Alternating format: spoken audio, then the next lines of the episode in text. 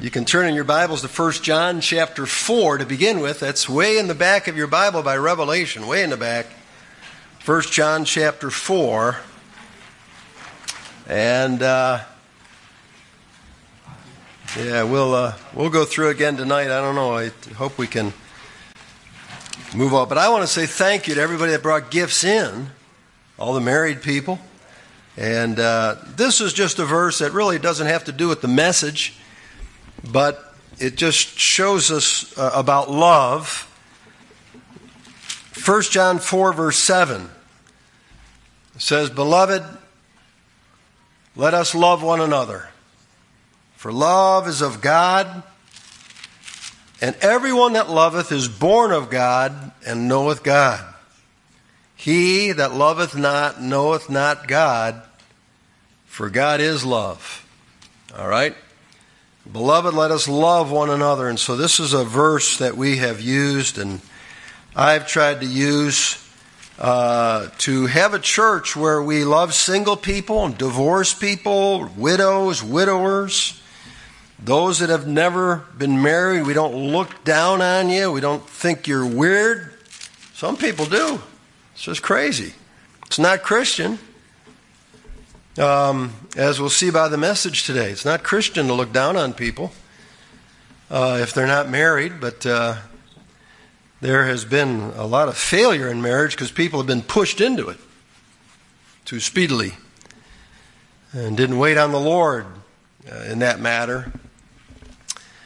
But uh, the church, I mean, it's led by a single person, okay? Uh, Jesus Christ is the head of the church. Uh, and he is to have the preeminence in all things, and he never married. Okay, he married the church spiritually, but he was he was uh, never married while he walked the earth, and uh, didn't have a wife. Um, and so, I thought years ago, you know, there's sometimes you go to a church and say we're a family church, and, and I always wonder what do the divorced people think about that advertisement? Or what do single people think about that? Or widows or widows, widowers, you know? What do they think about that if they see that? You ever see that on churches? We're a family church. Something for the family, and so are we, okay? We love the family, we love marriage. And uh, we try to help husbands be the best they can and wives and raise their children well and grandchildren and all that kind of stuff. But we want to equally, equally let single people know that they are uh, welcome in the Lord's church. And I hope by the end of the sermon you'll see that. Today I want to talk about two types of single people. Two types of single people. That's the name of the message. Two types of single people. Number one, there are those single people who hope to get married someday. All right, they're single people. And then number two, there are those single people who are content to live that way and be single uh, for the rest of their life. They have no problem with it, and they do it and can do it with God's help very, very successfully. So we're going to have kind of like two sermons here. First of all, I want to speak to those who are single, uh, who hope to get married um, someday. I just want to give you a bunch of almost disjointed advice here uh, for you if that is the season of life that you are in right now. I would encourage you to stop dating and uh, patient, be patient and waiting. Uh, there is a God that knows you, He sees you. Uh, he even saw uh, Hagar when she was out in the wilderness, remember? Little servant girl had a baby boy out of wedlock named Ishmael and they were out in the wilderness, they were out in the desert, and you'd think, you know, these are two pretty in, insignificant people, even in Bible history. But God saw them. In fact, uh, it was Hagar, after God wonderfully provided for her, a single mother, and her son Ishmael, who said, Thou, God, seest me. That was that single lady who said that about God. Thou, God seest me. Now, this is something each of us in this room need to accept by faith is that God sees you. God sees you. He, he knows who you are. He knows how old you are. He knows whether your biological time clock is ticking down or whatever. And uh, those things are not concerns for him. He's bigger than all of that.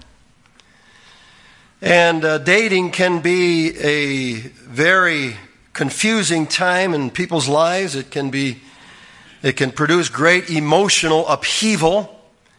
Um, I don't know of any Christian way to break up with somebody. Uh, it's very hurtful. And uh, it's best just to avoid that hurt and just avoid the dating and keep waiting on the Lord. The Bible says, wait on the Lord, and he shall sustain thee. He'll meet your needs. But especially if you're young, dating can cause a great deal of emotional upheaval. And uh, if you mix that with your powerful hormonal changes that you're going through, it can be a very dangerous situation that you are in, that you put yourself in, that can lead to just a lot of confusion. And there's people who date and break up and date and break up and date and break up and date and break up, and that's pretty much how they get out of relationships they're not happy with, and then they get married, and guess what happens when they're not happy there?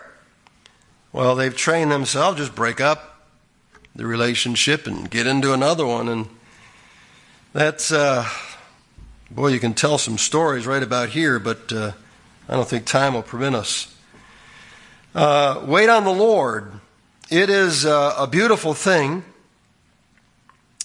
Uh, I personally have enjoyed watching my daughter Rebecca uh, and the many, many years she waited. She didn't get married till she was 36 and to see God orchestrate the union of her and a man who was halfway around the world growing up in the Philippines, uh, Calvin, and how God put them together. The scripture says, What God hath joined together, let not man put asunder. Uh, we have to realize that he is in the business of matchmaking, and he does a pretty good job of it when people allow him by faith to work in their life. Um, and uh, that's what we want. And they, they, they waited a long time, and they've been married about four years now, I think, and they, they're so happy. Uh, they're, they're so happy together. Sometimes people have to wait a long time. Other times it happens in a day, just that fast, such as the testimony of my wife and I. Uh, we never saw each other in our lives, and then just being in the right place in the right time.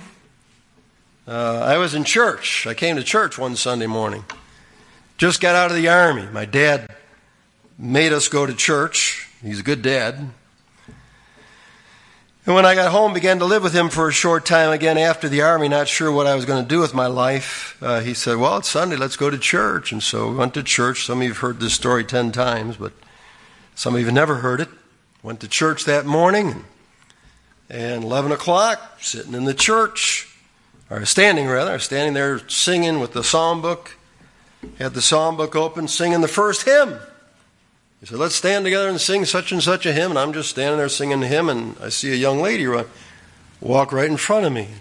She grabs her hymn book, she starts singing the song. I'm looking at her, and uh, it's a very small church. We'd have 30 people in the church sometimes, maybe 40 on a big day. So you, I knew everybody in the church, everybody. Just I grew up in the church. I didn't know her though. I didn't know her. And I hadn't been in that church in three years, and she hadn't been in that church in 11 years, and we were there the same Sunday, and she stood right in front of me. I was kind of distracted that day. I don't know what the guy preached on. He probably tried his hardest, but uh, I didn't hear it. I was saying, who's this? And I don't think I thought about another woman since then in the way of, of, of a mate or a young or, or a wife. Um, it was a little different for her. It took her a while to warm up to me. so, but uh, I, uh, I met her right after church. She swung around and pirouetted and shook my hand like a lady should extend her hand first and said, My name's Leslie Thompson. What's yours? I said, I'm Art Cole. And my dad was standing next to me. He met her. And we talked, and uh, her stereo, some of you have never heard of such a thing, but her stereo broke down. And I was in electronic technology in the Army. And we somehow she's mentioned that. And I said, I was in the Army. And she says, Well, could you come up and look at it? And I said, How about next Sunday? So I met, went up to their house after church on Sunday, met Roy and Janet.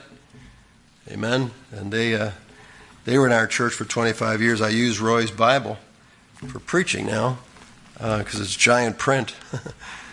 uh, but uh, we met there, and 10 months later, we were married. We've been married 42 years and uh, just have never once had a single doubt in my mind that I married the right person.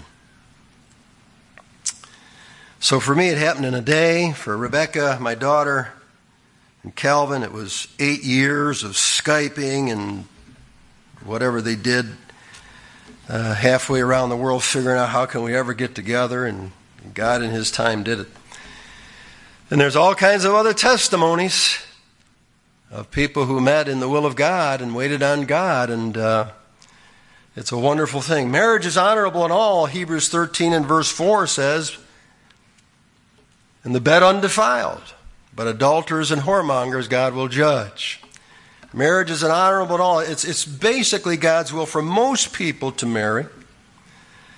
But sometimes, in circumstances that are extreme, it is not. To the church at Corinth, the Apostle Paul wrote in 1 Corinthians 7 and verse 25 Now concerning virgins, I have no commandment of the Lord, yet I give my judgment as one that hath obtained mercy of the Lord to be faithful. I suppose, therefore, that this is a good thing. I suppose, therefore, that this is good for the present distress, I say, that it is good for a man so to be. Now, in the context, he's talking about being single. Paul was a single man. And he talked about the present distress there in Corinth. If you know about Corinth, Corinth was a carnal city. It was a city wholly given over to idolatry and sensuality and selfishness. And as a result, people were being brought up with selfishness, self centeredness, narcissistic, egotistical, and sensual. And so they were not fit to be married. They were not marriage material. And because it was so hard to find somebody who was marriage material to get married to in Corinth, Paul's advice to that church was I suppose, therefore, that this is good for the present distress, I say, that it is a good for a man so to be. And he was talking about himself being single. And he said, I wish you were like me uh, a single man because if you can't find somebody who's qualified for marriage, then you better be single. I hope that makes sense. Now, what are we living in? In this current day and age? Well, we're, we, are, we are living in a country that has been indoctrinated with humanism. As I've explained before, that's just a fancy word for selfishness, self centeredness, narcissistic, a narcissistic living, egotistical. And those, a selfish person uh, is not marriage material. Uh, marriage is a ministry. When you get married, you're entering the ministry. If you go in saying, Well, what can I get out of this? You're not marriage material. If you go into it and say, What can I give? How can I enrich this lady's life for the rest of our existence together till death do us part? How can I minister to her every day? Your marriage material. If a lady goes in and says, How can I minister to this man for the rest of my life? How can I help bring him closer to God and fulfill God's will uh, for his life? What can I do for him until death do us part? Your marriage material. Proceed. But if you don't think like that, then wait till you think like that before you get married. That's called humility. Humility is when you spend your life thinking about God and others. Pride is when you spend your life thinking about yourself. And pride goeth before destruction, and a haughty spirit before a fall. And it only takes one person to wreck a marriage. You get one selfish person, and the marriage is going to have problems. You get two selfish people in the marriage, and it's finished. It's finished. It's not going to happen. Now, those of you that are single again, maybe you'll get remarried someday. I don't know what God's will is for your life. But the next time, you can learn some things uh, and be a success. You got to Got to wait on God. There's such a wonderful romantic story in Genesis 24 of a man, single man who's 40 years old. And uh, it's the longest chapter in Genesis. It's 65 verses long, and it's all about just finding this guy a wife. It's really a romantic story. The world has, I think, forgotten romance. I think God's romantic as you study the way he woos each one of us to himself through Jesus Christ and and his love for Israel that just just won't quit. Man. His love for Israel won't quit. And Jesus' love for the church and how he's so kind and gracious and just just pours out his grace and uh, on on us, the bride of Christ, day after day after day to try to keep us close. The goodness of God leads us to repentance. Isaac is 40 years old. When he was 37, his mom died. He was an only son of Sarah. And so Abraham wisely sends, his father sends his most trusted, oldest servant, Eliezer, to find him a wife. And make sure you don't get one of the daughters of Canaan. In other words, make sure you don't bring Isaac back an unsaved woman. The Bible says in 2 Corinthians 6:14, "Be ye not unequally yoked together with unbelievers. For what fellowship hath righteousness with unrighteousness? It is forbidden by God for those that are saved to marry somebody who is unsaved." And that's true about remarriage too in 1 Corinthians 7. It says she may marry again only in the Lord. That's number one. I mean, if the person's not saved, don't even look at them except as a soul that's going to hell who needs to be born again. Don't get emotionally and hormonally tied into somebody who's an unbeliever or you're going to crash and burn. They need to be saved. That's it. And uh, boy, history is replete with stories of women who married unsaved men. Oh, I'm going to win him to Christ, and then watched him take his last breath before he plunged into hell. And vice versa. Man, I'll, I'll win her to Christ. No, just follow the scriptures by faith and obey the Lord. Ye that love the Lord, it says, if you love me, keep my commandments. He says, don't be unequally yoked together with unbelievers. And just being a believer isn't enough either. The man needs to have some wisdom. He needs to have some money. He needs to have more than just love. Oh, we love each other. Yeah, well, it takes more than just love to make a marriage work. And the Bible is to be studied by single people who want to get married someday so you know what you're doing. And even with all the knowledge you can get from the Bible about marriage, there's still going to be some surprises after marriage that you never prepared for. Paul called it having problems in the flesh. Never marry someone who's angry. Make no friendship with a furious man.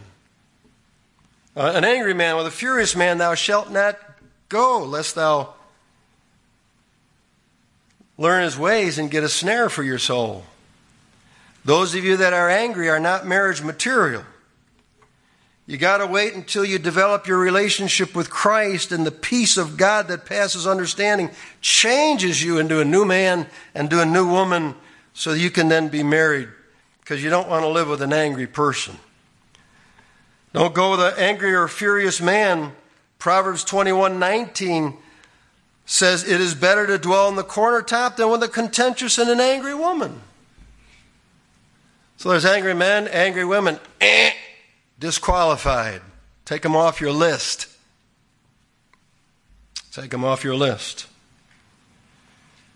Rebecca tells me that some of the best advice I ever gave her was never marry an angry man. And she says, Calvin has never raised his voice to me once since we've been married. Well, praise the Lord. That's nice when marriage is a, a peaceful haven that you can go to each night and have a little piece of heaven on earth in the midst of a world that's just. I don't, know why people are so angry some these days, but well, I do know why because of proud wrath. That's why. These are things you need to think about. You need to marry a good business partner. You need to be good with your money first. As a girl, it just seems like we live in a world where girls can earn a lot of money and men can earn a lot of money, and and you need to save up a nest egg. You need to, before you're married, and, and pay your bills off and, and uh, try to contribute. Maybe when you get married, you could put a good down payment on a house. And listen, financial pressures, that's the number one cause of marital misery. And, and almost all divorces come to fighting over money. Fighting over money. And you and I need to be wise in that matter. Attend to the Lord without distraction. That's what it says a young person should do, a single person. Attend to the Lord without distraction. Not a bunch of boyfriends and girlfriends and no, without distraction. You know, there's this guy, I'll get back to him and then we'll go on to our second sermon. But uh, Isaac, so he's minding his own business. What's his own business at that time in his life? Well, in Genesis 24, it says in verse 63 And Isaac went out to meditate in the field at the eventide. He's going to go out and have his devotions. Isn't that precious? He's going to go out and meet with God. It's nighttime, the stars are out. And this 37 year old single young man is probably just doing what he did every day. It's time for me to go out and meet with God and spend some time in the presence of the Lord, and he almost gets run over by a herd of camels. Because Eliezer, the oldest steward of Abraham, went to find a wife for him, and he found Rebekah. The Bible Rebekah. And uh, this is God's will. God is setting this up. And he's where God wants him to be, minding his own business. He's not thinking about women, he's thinking about the Lord. And she's over there just taking care of her dad Bethuel and the household and everything. And Eliezer shows up, the eldest steward. You girls want some advice about marriage? Find the oldest man you can find. And say, hey, I'm thinking about that guy as a, as a suitor. Uh, do you think he's marriage material? And you find the oldest, most spiritual man you can find, and you say to him, What do you think? I'm talking to you girls right now. What do you think? That's what God did. Because, see, in Isaac shall thy seed be called. We're talking here about protecting the messianic lineage. We're talking about bringing Jesus Christ in there. In Isaac shall thy seed be called. We got to find the right wife for him to do God's will. And so he's out there worshiping God at eventide, think about God, and here comes a bunch of camels at him. And Eliezer's back after a long trip. And there's a young lady on one of the camels. And she is really good looking. The Bible says so. So what does she do? She covers herself.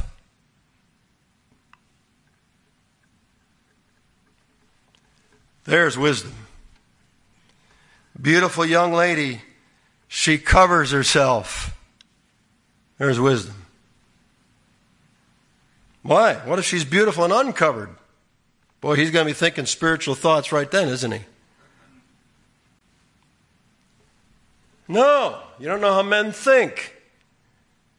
It's so good of you to be modest. Dress modestly. Let a man look at your countenance. Let him observe your purity, your spirituality. And so she lifted up her eyes, and when she saw Isaac, she lighted off the camel. For she had said unto the servant, What man is this that walketh in the field to meet us? And the servant said unto her, It is my master. Therefore she took a veil and covered herself. She said, I want this guy to think of me for who I am, uh, not for physical things, not for my body, not for carnal things. That's pretty shallow stuff. That doesn't last very long, that shallow carnal stuff. But they're going to enter into a spiritual relationship. And the servant told Isaac all things that he had done, goes over the whole thing, and then after that, Isaac brought her into his mother's Sarah's, tent and took Rebekah. She became his wife, and he loved her. And Isaac was comforted after his mother's death. He loved her. So this is the lady God gave me. God was in this. I had nothing to do with this. God brought her to me. Now, this is faith. You got to have faith to do this. You got to say, I believe God sees me. I believe God knows what's best for me. I believe God has chosen somebody before I was ever born. And He's going to bring him to me. Now, you be praying about it. You be praying about it. And I don't know whether it'll happen to you like in a day with me and Leslie, or it's going to take to your 36 years old or something. I've seen God arrange marriages for people who are in their 50s, 60s, 70s, 80s, and one in their 90s. I've seen God arrange a, a second marriage when they became a widow or a widower, and they had a precious second marriage.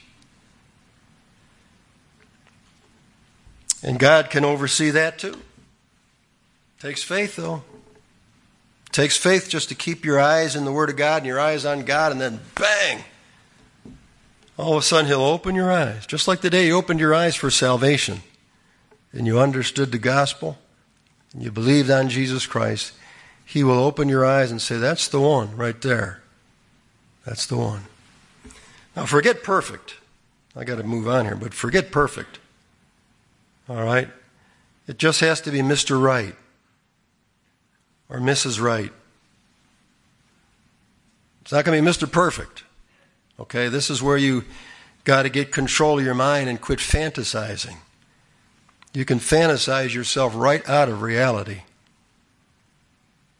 Because there ain't no guy going to come along like your fantasies. That ain't happening. it's not happening. Fantasies can be perfect, surreal. You're not getting no lady that's going to be like your fantasies either, men. Forget perfect. Accept Mr. Right, Mrs. Right. Marry them. They're not going to be perfect. You'll find that out. Now, for those of you that are single and content to be that way, in Matthew 19, this sermon will be shorter. Matthew 19, verse 12, very unique verse.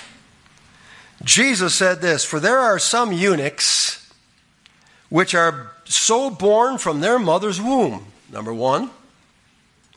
And there are some eunuchs which were made eunuchs of men, number two. And there are be eunuchs which have made themselves eunuchs for the kingdom of heaven's sake. He that is able to receive it, let him receive it. There's three types of eunuchs. There's those that are born that way from their mother's womb. They are never interested in marriage, never interested in sexuality. They're asexual. They're born that way. I've seen some of them as Christians. They've been some of the most wonderful Christians that have ever lived. There's others that can't. The Bible says they, they burn and they got to get married. All right, that's in the Bible too, 1 Corinthians 7. There's those that are made eunuchs by men. Sadly, this is surgical. Eunuchs, and, and, and they're starting to do this to children nowadays, these, these people that are offending the children. Boy, when they stand before God, they're in big trouble when they tell some boy he's a girl and they do something surgically to him. Then later in life, he realizes, I guess I am a boy. It's too late then. And uh, I believe some of the lowest places and the hottest places in hell are for these who are confusing the children of today. Surgical eunuchs. But then there's number three those that have made themselves eunuchs for the kingdom of God's sake. They love the Lord so much and they have learned to walk in the Spirit. They've learned the truth of Galatians 5:16, walk in the Spirit and you shall not fulfill the lust of the flesh. And they're able to be single spiritual people by the power of the Holy Ghost and they've made themselves that way because they love the Lord so much and they just want to devote their whole life to Christ without any distraction. Now, in years past, on these single Sundays, we've talked about some of these people in the Bible. These are single people. Daniel, there to be a Daniel. We just sang that. Shadrach, Meshach, Abednego, Jeremiah. God said to him, Thou shalt not take a wife or have children. Jeremiah, one of the greatest prophets ever. Elijah, Elijah, John the Baptist. The Apostle Paul. How about the Lord Jesus Christ? That's pretty good company. That's pretty good company right there. Those guys. Wow. These are people who flipped the world over. What about the apostles? The only one of the 12 we know for sure who was married was Peter. He's the only one. I don't know about the other ones. God can use single people. There was a Presbyterian missionary to India named John Hyde. He went there and God just began to work revivals all over that country of India. We know him today as Praying Hyde. Praying Hyde. They said that he literally had knees like a camel. They said somehow they said that often he would pray for 36 consecutive hours. I don't even know how someone can stay up that long. He would pray. There was times when he would go away from his ministry and pray for a month. Praying Hyde. He was a pastor's son, Presbyterian pastor's son, but he never got married. He gave his life to prayer. And there were revivals all over India, a dark nation, dark continent, because of Praying Hyde. One lady back in the 1800s, her name was Florence Nightingale. She was a Christian. It hurt her so much to see the suffering forsaken. And she began to, she, she is really called the, the mother of modern day nursing. And she introduced things like sanitation to nursing skills, bedside manners, and things that are still practiced today. She wrote a book about it back in 1860. And nurses today, whether they know it or not, almost emulate everything Florence Nightingale did on a daily basis. She introduced organization and order to nursing, where they, they kept records of this individual and how they've been treated, and this person, and this person, and this person, this person, all because she was led by Christ. And she cared for the, the, the, wounded in the Crimean War, and then she came to America and, and cared for the wounded in, in uh, I, I, forget if it's the Revolution, no, the, the Civil War, and, and I'm not up on my history about Florence Nightingale, but she never married. She never married. I, I, knew, I knew a lady, Helen Muse, when I was growing up as a 15 year old boy. I used to go to the city mission, or the Grace and Hope mission with my dad my brother's down in Buffalo, and there was this really pretty lady there named Helen Muse. Real pretty. Real pretty. And uh, when you're 15, you know these things. Nothing wrong with your eyes when you're 15, I'll tell you. And she, I, I still correspond with her a little bit, send her Christmas cards and stuff. She worked, they closed Buffalo's Grace and Hope Mission, I think in 73. She went down to the Baltimore one. She's still there. She's been working with the down and outers in the city, inner city, for over 60 years. She never married.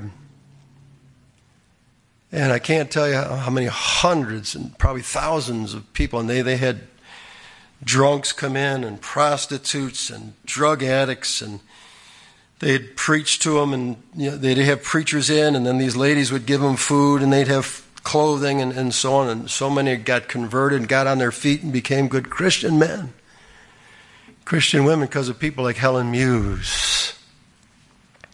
I remember a mentor who taught me how to be a soul winner. His name was Ted Dexter. He lived to be 89 years old. He never married. Never married. But for 41 years, he had a booth out at the Erie County Fair in the Bazaar building. And thousands of people came to Christ. For 41 years, he did that. And he had signs all over Ohio and Pennsylvania and New York, big 4 by 4 plywood signs that said, Where will you spend eternity? Call upon the name of the Lord and be saved. And he'd keep those signs up. Gospel sign evangelism. He mentored young men like me and George, my brother, and my dad. He was our mentor and uh, helped us preach, gave us opportunities down at the Grace and Hope Mission, the city mission, to preach, to play our trumpets, all kinds of stuff. He was single. He was satisfied. He lived a fruitful life.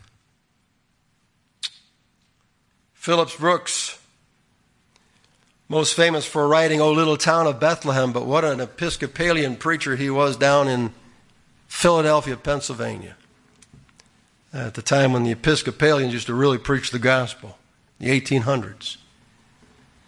All through the Civil War, he ministered there and just brought thousands and thousands of people to Christ. He was six foot six foot tall, over 300 pounds. Phillips Brooks. He was single, never got married. But they say that just thousands and thousands of people came to his funeral that he had touched. There are single people who are content to stay that way. And someday, in closing, let me say this we're all going to be single again pretty soon. Because there's no marriage in heaven. We are as the angels in heaven, according to Matthew chapter 22 and verse 30. That don't sound like any fun, some carnal soul says. Ah. But in Psalm 16:11 it says in thy presence is fullness of joy. That's something we've never had here on earth. At thy right hand there are pleasures forevermore. That's something we've never had here on earth. Oh, we've had a few pleasures, some joy, little tastes, but there it's forever. And we will be with the Lord Jesus Christ, and the presence of God will dwell with us. But we're going to be single again someday. That's why we say wisely at the marriage altar, till death do us part. Till death do us part. Pauline's marriage to Larry was dissolved a week ago. Pastor Williams and his precious wife Pauline. Boy, those two got hooked up by God's will, and boy, did they serve the Lord. Went to the funeral this week, Tuesday and Wednesday. That church was just packed to the walls, chairs in the aisles, chairs in the back.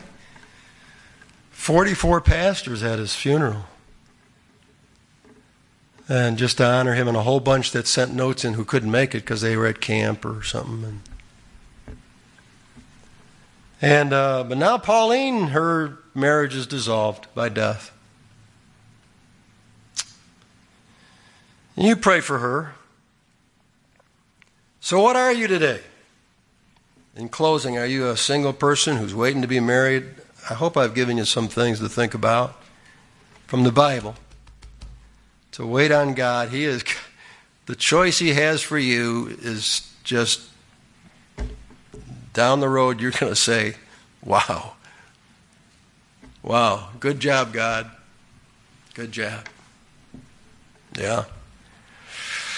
Or are you a single who's content to stay that way? Serve the Lord without distraction. You can, you can do so much for God as a single person. And uh, I want to close with this. Turn to Romans chapter number 12, verse 21, real quick. Romans 12, 21. You say, I'm struggling as a single person. Well, we're all struggling, single or married. But it says in verse 21 Be not overcome of evil, but overcome evil with good. There's a lot of temptations for single people today. The, the, the devil's filled the world with them. So much you can do, evil. But it says, Be not overcome of evil, but overcome evil with good. So instead of watching evil movies, overcome evil with good, read your Bible. Instead of being involved in endless sports, go to church. Be involved in everything at church. Instead of drinking alcohol or smoking pot, spend time in prayer. Overcome evil with good. That's what the Bible says. That's the formula. Just overcome evil with good. The evil things you used to do, stop doing them, start doing good things. You used to listen to bad music, Start listening to good music. Overcome evil with good, because I know there's unique struggles for single people. But there's a little bit tacked on to the end of the sermon there. Let us pray. Father, we thank you, Lord, so much for our single Sunday and pray that the uh, Holy Spirit would help those that are single but are waiting to be married Lord, I think our church over the last few years has seen some wonderful marriages that you have arranged. Some were people who knew each other all the time growing up in, camp, uh, in church. Others met at camp. Others met halfway around the world on missions trips. But you coordinated some very wonderful marriages lately in this church. And you're not done. There's someone here who maybe, like I used to think, thought it would be impossible to ever find the right person. Lord, help them to have faith and to trust in you that you can join them together with the right person someday.